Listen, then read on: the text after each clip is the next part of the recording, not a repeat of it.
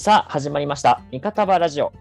この味方場ラジオは、設定されたテーマに沿って、毎月異なった団体が出演する若者たちの文化表現の場として、生の声で若者文化を発信していくラジオです。12月からの3ヶ月間は、味方場ラジオ冬。テーマは、きっかけ作りです。このテーマにぴったりな団体が月替わりに出演していきます。さて、1月のゲストは、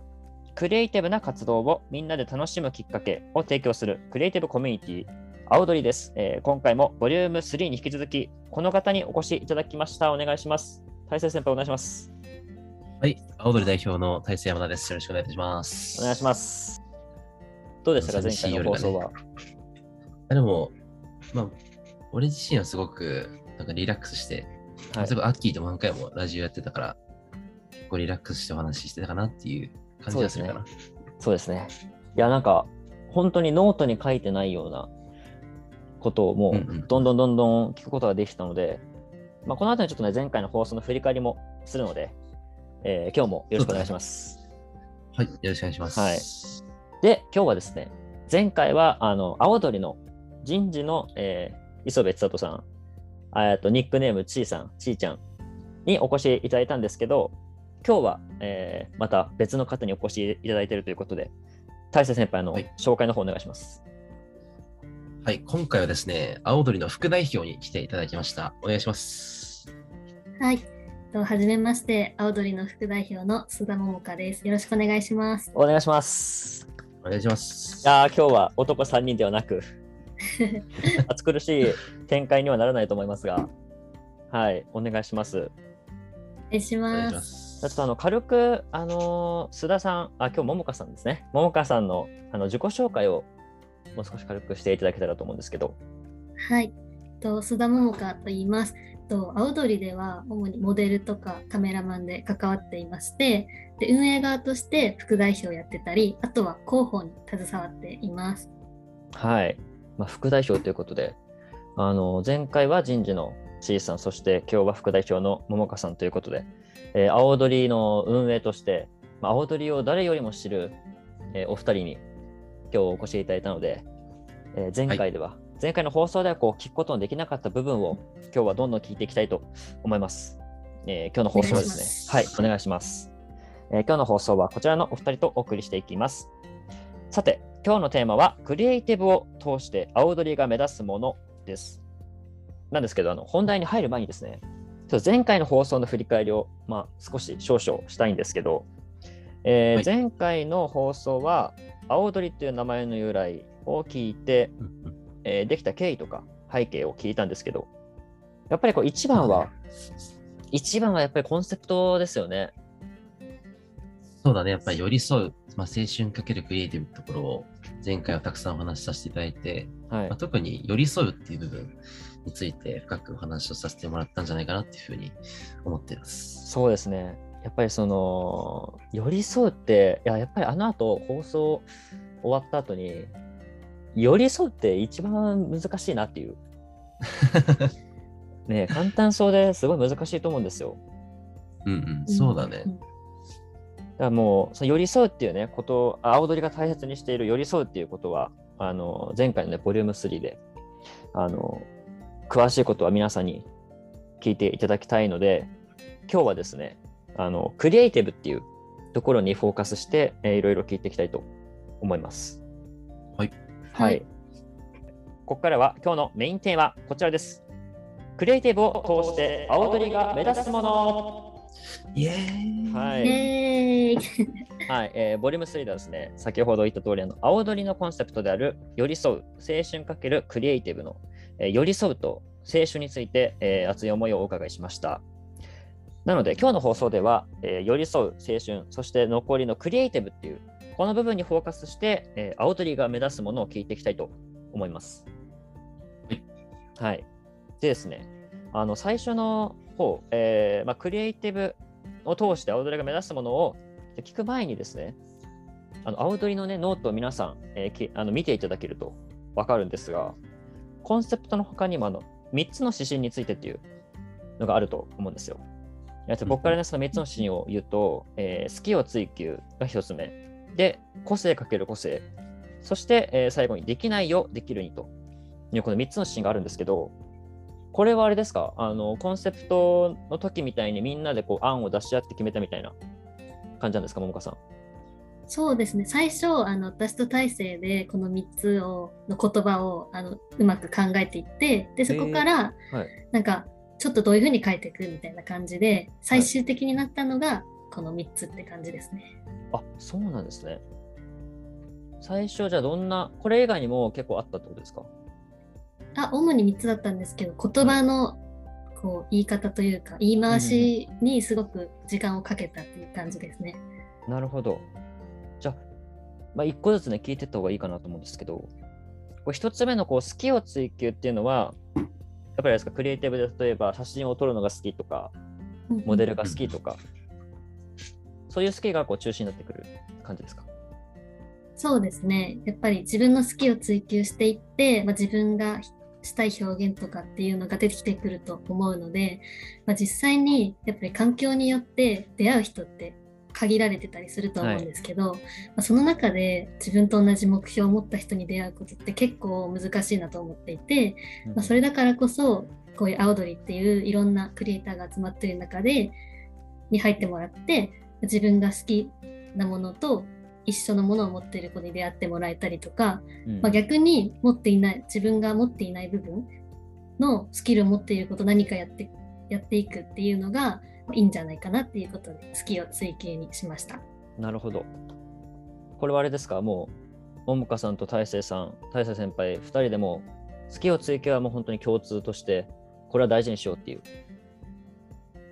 そうだね、結構、あの、まあ、大前、一番大前提に、自分の好きなことをたくさんできるようにしたいっていう、まあ、自分たちもやっていきたいって気持ちがはいあ。ったから、ここは本当に、あの、一番最初に来る文言なんじゃないかなっていうところで、好きを追求っていうところができていったっていう感じなんで。あー。あ、てかあれですよ、そもそもこの3つの指針って、コンセプトの寄り添う青春かけるクリエイティブを達成するために、じゃあこういう指針を立てようっていう感じで立てたんですか？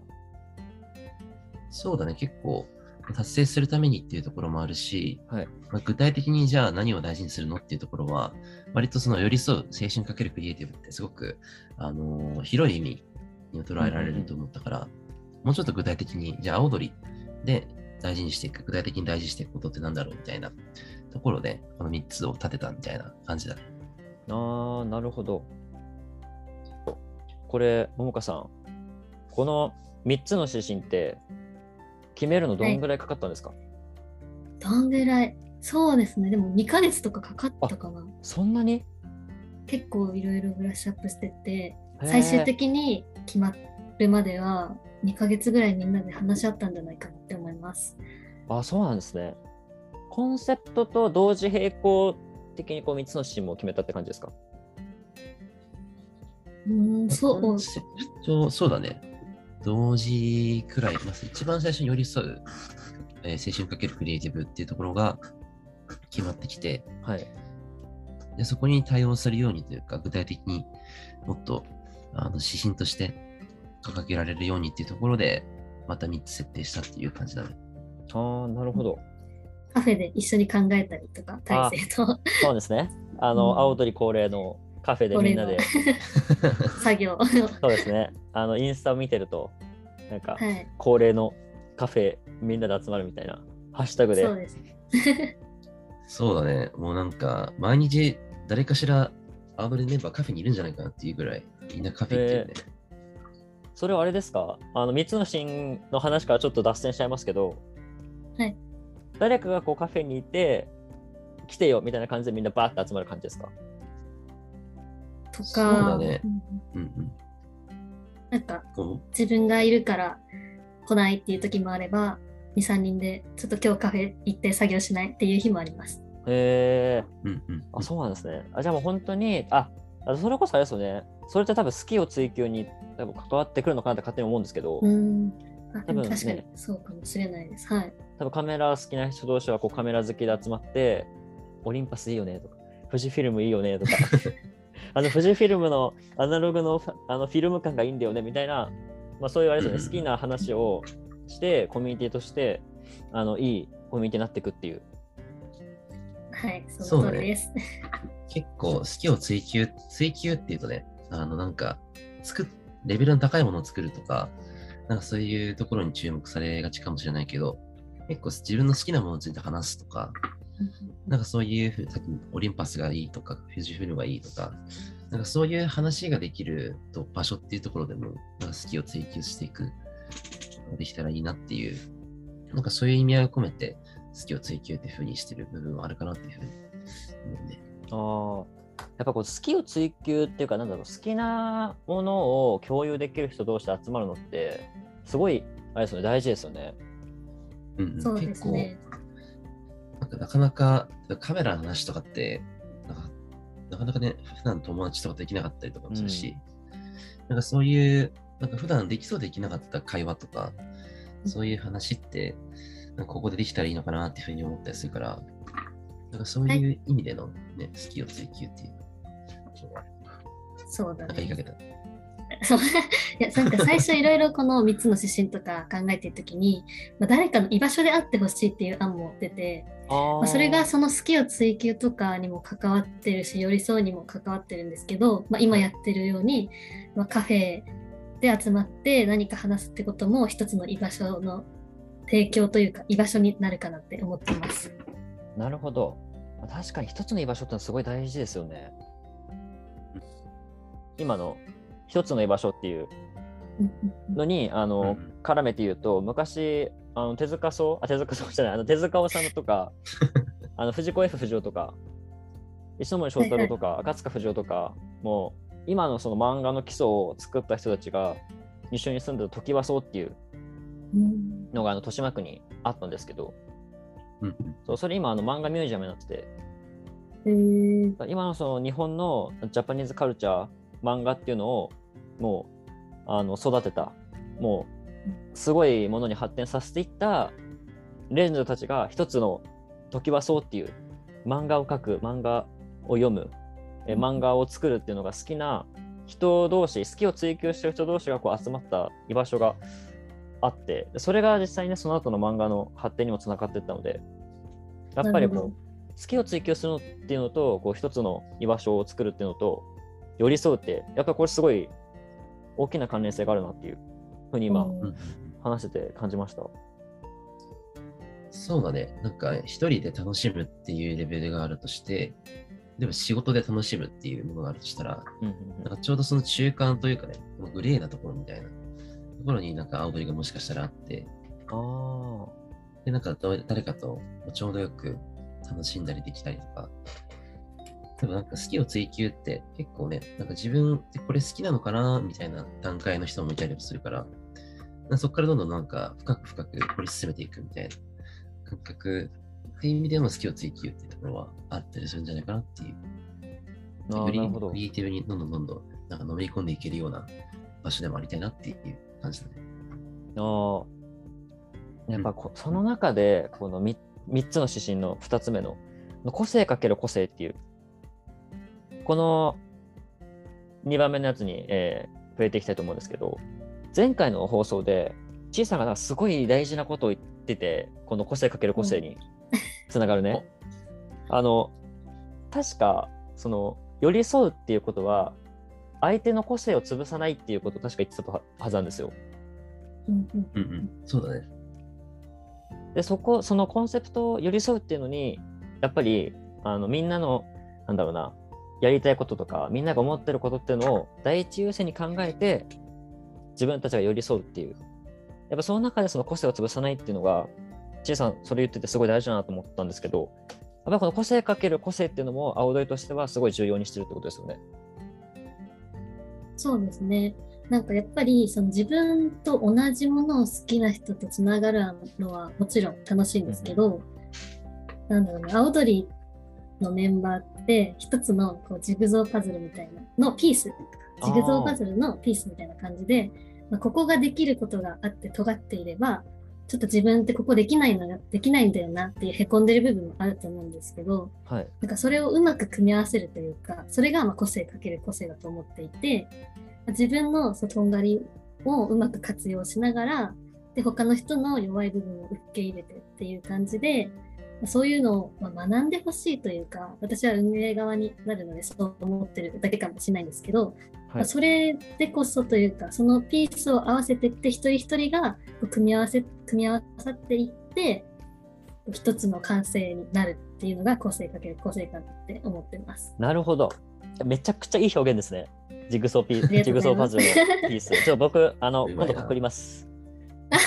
パクらせていただきます。いろいろ使ってもらって。あのすごいわかりやすいですね。なんかジグソーパズルのピースが自分たちだっていうのは、それこそあれですもんね、ジグソーパズルってもう一つの、なんだろう例えばデコボコだったら、それ潰せば完成しないですもんね。そうですね。めちゃお互い受け入れ合って。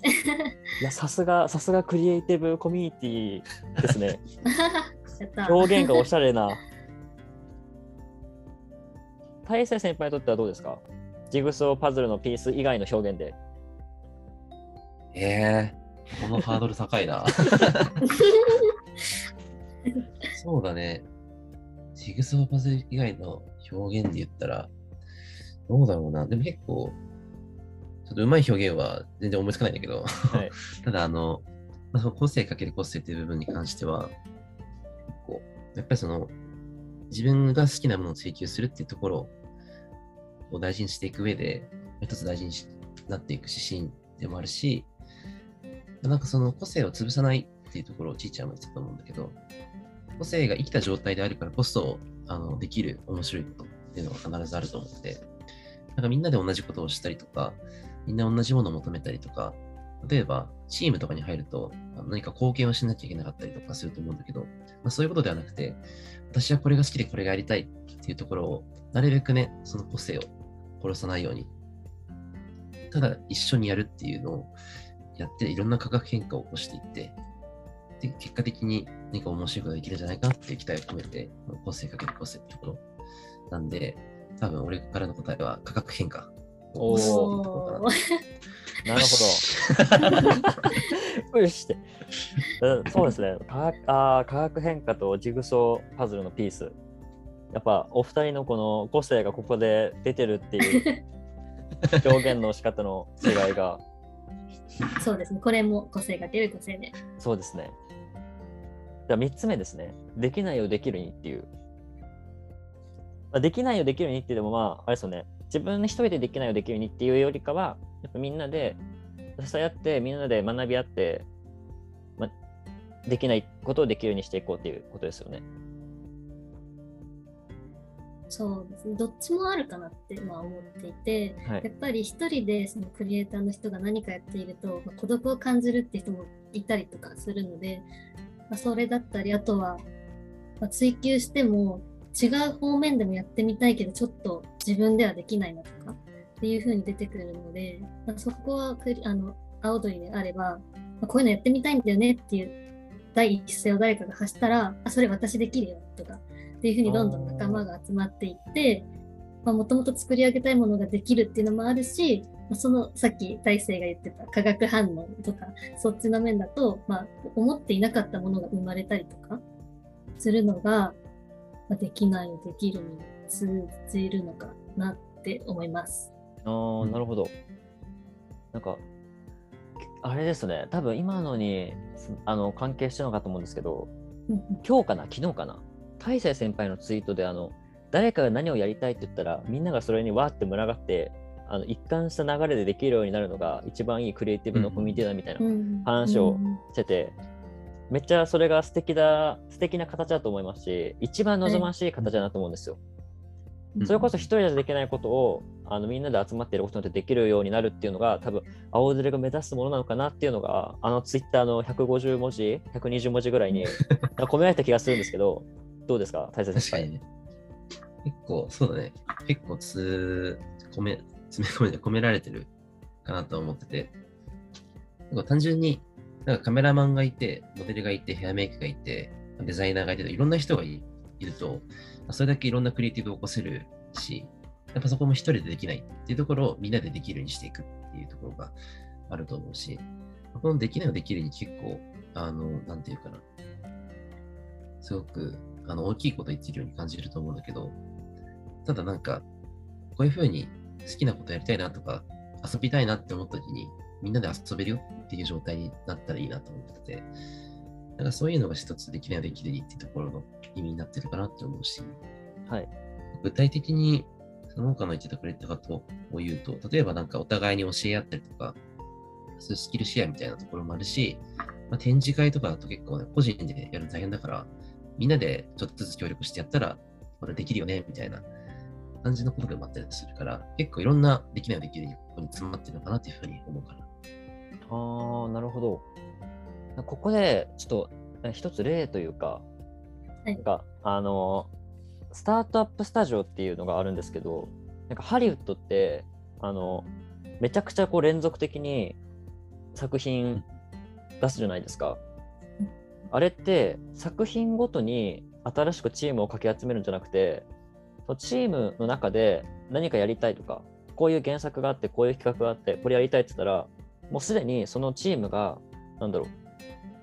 連続、連続というかな、継続的に動くチームがあって、うんで、その中で、あの、誰かやりたいって言ったら、あ、じゃあやろうぜってなって、それで、あの、ハイクオリティで、ハイスピードでいろんな作品がこうできていくっていうなるほど。のが、うん。そう、ハリウッドの中にそういうシステムがあっえて、ー、で知、らなかったです。そうなんですよ。で、それが結構多分クリエイティブをやる上では、なんかすごい重要なのかなってすごい思ってて、なんか今の話もすごい通じるなっていう。じゃあ、ちょっとここまでで結構、クリエイティブ、青鳥にとってのこうクリエイティブをこう、目指す上、クリエイティブをしていく上で大事にしてる3つの視点についてこう、お話を伺ったので、次にですね、あの、クリエイティブを通して青鳥が目指すものっていう点についてちょっと聞いていきたいと思うんですけど、あの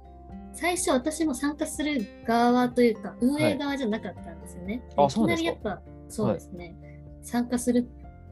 と、まあ、中があんま見えてない状態じゃないですか。うんはい、だからどういうふうに関わっていいのかなとか自分ってここで何できるんだろうとすごい思った時があってはい。徐々にいろいろ関わっていく中であアウトリってこんなことやってるんだとかなんかこういう方向性目指してるんだなっていうのが分かってきてそれに共感をしてもっと関わりたいっていう感じでコアメンバーができていったりっていうの流れを今まで見てきたし私もそうだったかって思います。うーん、どうですか？創始者の林先輩的には。そうだね、なんか自分は本当に一番最初から言う人間としては、はいまあ、。絶対に、まあ、一番最初はね、結構こういう3つの指針とコンセプトがまだない状態からスタートをしていったわけだけど、はい。ただなんか居場所としてこういう場所があったらいいなとか、まあ単純にさっき言ったようにみんなでこういうクリエイティブできたら楽しいじゃん、面白いじゃんっていう、まあそういう気持ちもずっと持ってたし、実際にね、何か自分でできないことが誰かだったらできるようになりそうだなっていうふうに思ったりもしてたから、なんかそういう思いでずっとずっと続けていった結果、まあ、いろんな人があのこの青鳥っていうコミュニティに意味を見出してくれたり感じてくれて、今一緒にあの活動してるっていう状態になってるから、結構そうだね。違いっていうとちょっと難しいけど、なんか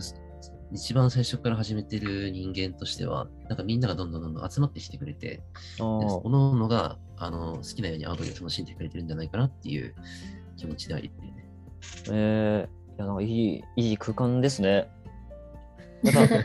桃花さん的には最初モデルとして踊りに入ったってさっきおっしゃってましたけど、はい。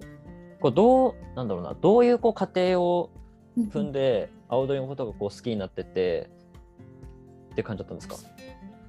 最初は私はあの大勢と違うイベントで出会っててはい。で単純にそのモデルとカメラマンの関わりだったんですけど、はい。まあ、大勢がこういうことやってるんだよねってすごい熱く語ってくれてはい。で今青鳥っていうコミュニティの名前はついてるんですけどまあその前に暮らした彼女っていうコンテンツがあったので、まあその時に最初関わり始めてでそこからコミュニティ作りたいってことで私も思いに共感してはい。青鳥の、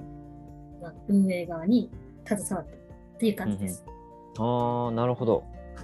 じゃあ最初はあんまりなんだろうな。多分好きなことをこうみんなでやる場所みたいな感じだったと思うんですけど、まあ、どんどん多分当事者意識というかそういうのが働いてて、えー、桃花さんから自分も運営メンバーに入れてほしいみたいな感じでですか？自然とみたいな。大勢がまあ最終的になんかやったら一緒にやろうみたいな感じで言ってくれたんですよね。えそうだね。うん。なんか、そこは、なんて言ったらいいかな。まあこの文化の、なんていうか、この運営として、なんか一緒に動いていきそうだなっていうような感覚ももちろんあったし、文化は文化ですごく、アウドリに意味をすご強く見出してくれてたっていうところがあるから、もしかしたら一緒に今後応援していけるんじゃないかなっていうところで、あの、声かけさせてもらったっていうところがあるああ、なるほど。じゃあ多分あれですよね、その最初は参加するだけだったけど、どんどんこう運営メンバーになって、どんどん青鳥っていうコミュニティを運営していくって中で、どんどんその青鳥、多分桃花さん的な青鳥の、なんだろうな、なんだろう、青鳥の存在意義というか、はいはい。多分桃花さんにとっての青鳥ってどんどん多分変わってたと思うんですけど、うーん。今現在で桃花さんにとって青鳥ってどういう空間というか場所なんですか？そうですね。今の私にとっての青鳥っていうのは、自分に磨きをかけるとか成長する場所っていうふうに思っていて、はい。それこそ最初はモデルとしてただ青鳥に関わっていったんですけど、まあ、その時は好きを追求だけだったんですね。うんうん、はい。だけど、まあいろいろ、まあ、青鳥にはカメラマンがいたり、ライターがいたりとか、デザイナーがいたりっていろんなクリエイターの人がいて、でその一人一人といろいろ関わっていく中で、えこの人すごい面白いなって思ったりとか、あこの人こういう考えで何かやってるんだっていうのを、まあ知っていって、その人たちの個性を掛け合わせて何か作ったら、大きいもの作れるんじゃないかなとか、面白いもの作れるんじゃないかなって思ったのが、た多分運営側に携わるきっかけだったんですけど、はい。まあそれで言うと、あとはクリエイティブって、そのゼロを1にする作業だったりとか、うん難しさも感じますし、はい運営側としても。でそういう、なんかいろいろやっていく中で、やっぱ壁にぶつかることは多いんですけど、はい。でもそれがメンバーがいるからこそできることだったりうんうんとか、みんながいるから何か成し遂げたいって思うようになったので、はい。私にとってすごい青鳥をまあ成長の場所かなって思っています。ああ、やっぱ難しいですよね。その答えがないですもんね。そうですね。ないんですよね。本当にね、なんかクリエイティブ自体もそうですし、多分運営するっていう中でも、多分壁にぶつかるってなんだろう、答えのないものというか、うんうんそういうのにぶつかった時に、やっぱり自分一人じゃなくて、みんなで考え合って、支え合ってっていう。そうですね。いやー、難しい。いやー、なんか、多分結構、あの、僕は割と一人でいろいろやっちゃうタイプなんですよ。そう。そう。で、多分これを聞いてくださってる中にも、なんか青鳥っていうのに興味はあるけど、自分あんまり人と接するの苦手だしみたいな。けどうん、クリエイティブ関連、こあのカメラとか、なんか文章書くとか、そういうのは好きなんだけどみたいな、多分人が多分いると思うんですよね。うんうんうん桃花さん的になんかそういう人たちに、なんだろう、なんか、かける言葉とかなんかあったりしますか？そうですね。いや、私もじ実はというか、前、高校生の時とかまではすごいシャイだったりとか、あんまり積極的に動くタイプじゃなかったんですけど、まあなんだろうな、やっぱり環境とか、とあるきっかけによって、うんなんか自分が一気に変わることってあるなって思ってて、うん。はい。それを経験したので、なんか、もし勇気を踏み出せないなっていう人がいたら、そういう青鳥に関わることで何かきっかけにつながるうんうん。きっかけの場所であってほしいって思っていて、はい。私たちがもう運営側としてもそうですけど、メンバーもそうですし、実際にいろいろみんな周りの人たちすごい優しい人ばっかりなので、うん。まあ、もし一歩勇気出して入ってくれることができたら何か一緒にやっていきたいなって思うし、自分になんか自信がない人とかもいると思うんですけど、うんうん。本当にそれも私はそう、私もそうだったんですけど、はい。何か、そう、なんか、自信がなくても、うん、その自信が出るきっかけにもなってほしいと思ってて、あですね。だから、いろんな経験、青鳥でしてもらって、はい少しでも勇気が出るようになったらいいなとか思って、うんうん。青鳥には携わってます。なるほど。さっきももかさん、あの高校生の時は割とシャイだったっていうのがあったと思うんですけど、でも、なんか、あの、それがちょっと変わるきっかけとかってあったりしたんですか？変わるきっかけは、え私の中では挑戦だったんですけど、はい。この一つのやりたいことが見つかって、うんまあ、その時は韓国語ややりたいって思って、はいそれに対して動くようになったので、まあ、目標とかがあるあれば動けるというか、でもやっぱり自信ない人もたくさんいるので、うんうんうんそこに寄り添ってあげたいっていう感じですね。ああ、なるほど。大勢先輩にとって青鳥ってどういった場所ですか？そうだね。さっき言ってくれたような人たちにとっての居場所にしていきたいというふうに思ってるし、結構青鳥ってそういう人たちとも一緒にどんどんやっていきたいっていう気持ち、はい。すごく強い興味、強いコミュニティだと思ってるから、まあそこら辺をね、すごく寄り添いたいなって気持ちもあるし、個人的に青鳥がどういう場所かっていうと結構いろんな奇跡が起こってる場所だなっていうふうに思って。て、ええ何ですか？まあ奇跡といっても、なんかそんな大それたことはないんだけど、ただ、なんだろうな、青鳥をやってなかったら、きっと出会わなかったような人たちだったりとかう、んうん。青鳥やってなかったら、きっとあの作品を出したりしなかった人たちとか、おそらくいると思ってて、まあ、それさっき言ったようになかなか自分では、自分一人ではできなかったりとか、勇気がなかったりとか、なんかね、展示ってすごい難しいとかっていうところもイメージとしてあると思うから、はい。なんかそういう人たちが青鳥と出会って、青鳥に入って、で、青鳥の中で、そうやって展示で作品を出したりとかして、それが誰かに届いてみたいなことって、おそらくね、青鳥がなかったら、成し得なかったことだと思うし、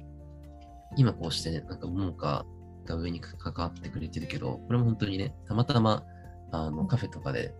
話した時の、なんだろう、そこから、こんな副代表になってるところまで、だって全然想像はしてなかったから、なんかそういうね、いろんな偶然とか、いろんなきっかけ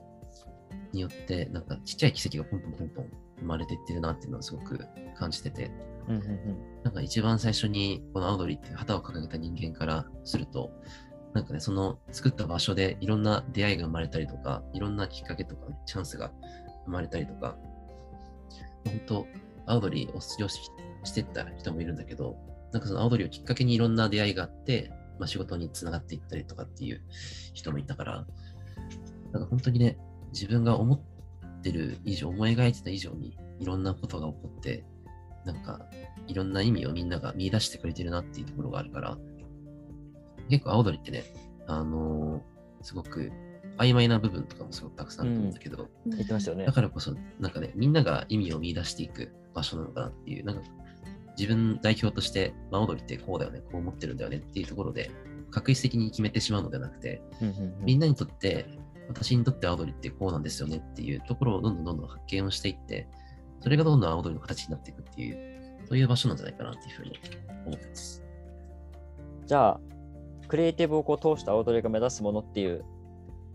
ので、えー、桃花さん的には青鳥が目指すものって、今のこうお話を踏まえて、うん大雑把でもいいんですけど、これだっていうのは何かあったりしますか？えー青鳥が目指すもの。うーん。やっぱり誰かのきっかけになりたいっていうのは、私の中では一番大きくて、それがきっかけにつながるきっかけ作りの場所っていうことでもあるんですけど、はい。まあ、それがさあのどんどん連鎖してというかで、まあ、北海道でどんどん大きくなっていってもう有名になりたいっていうか大きくなる理由もそういうちょっと自分に自信がない人とかに勇気を与えられるそれもきっかけになると思うのでうんうんうん。そうですねやっぱりきっかけが私は一番大きいかなと思ってます。ああ。じゃあ、最後、大勢先輩どうですか？そうだね。まあ、さっきの話もそうなんだけど、小さい奇跡っていうのをたくさん生んでいきたいっていう気持ちがすごくあって、はい。まあ、このクリエイティブっていう、まあ、共通項でみんなが集まって、今まで作品を出したことない人たちとか、うんうん。自分自身がなかった人たちとか、で自分がね、何が好きかも、まだ半分くらいしかわからないみたいな人たちが作品を出したりして、それが誰かに届いたりしてとか、まあ、そのクリエイティブって、まあ一つね、誰かの役に立つものだったりもするから、なんかそういうものを通して何かの役に立ったりとか、何かに届いたりとかしていって、なんかいろんなところで、あの小さい奇跡ってどんどんどんどん、ポンポンポンポン生まれていったら、すごくいいなと思うし、まあ、メンバーにとっても、メンバーが作ったクリエイティブによって、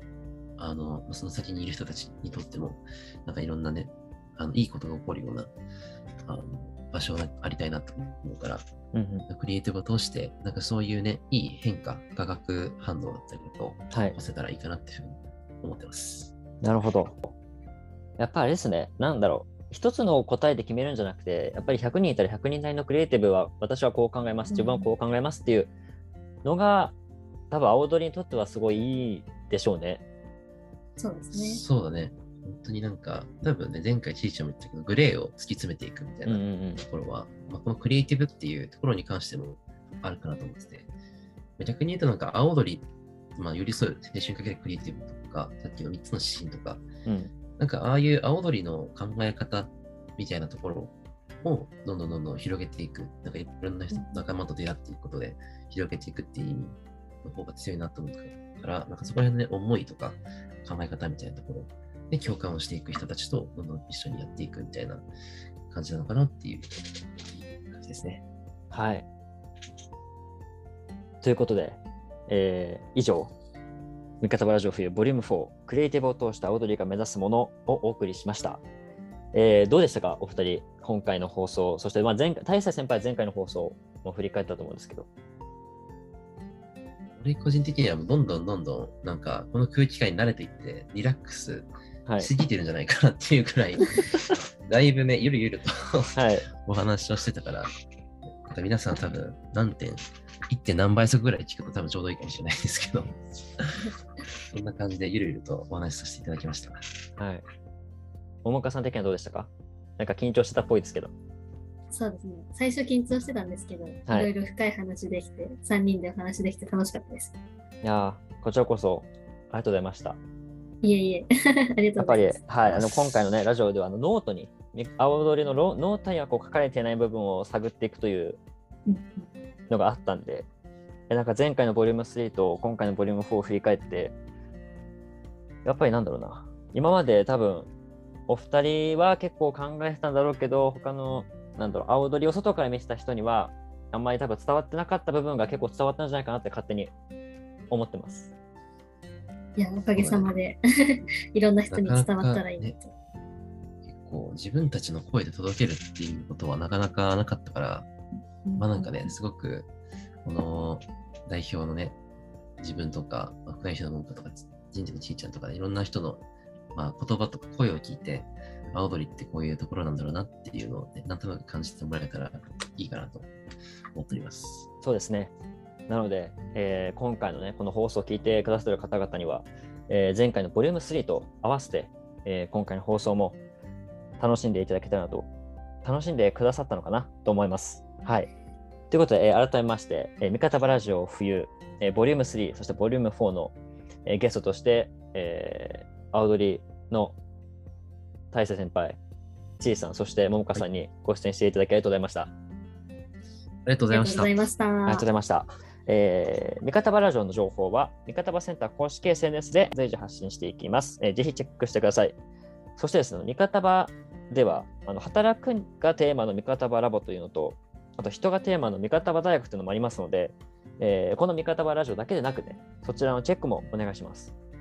そして、あの、ボリューム3、ボリューム4、ゲストとしてご出演してくださった青鳥の、あの活動も、ノート、インスタグラム、えー、そして、大佐先輩とか桃香さんのあの個人のね、SNS とかもぜひチェックして、えー、追っかけていただけたらと思います。はい。えー、味方はラジオ冬。今回ですね、あの1月の放送終わります。えー、2月最初の放送はですね、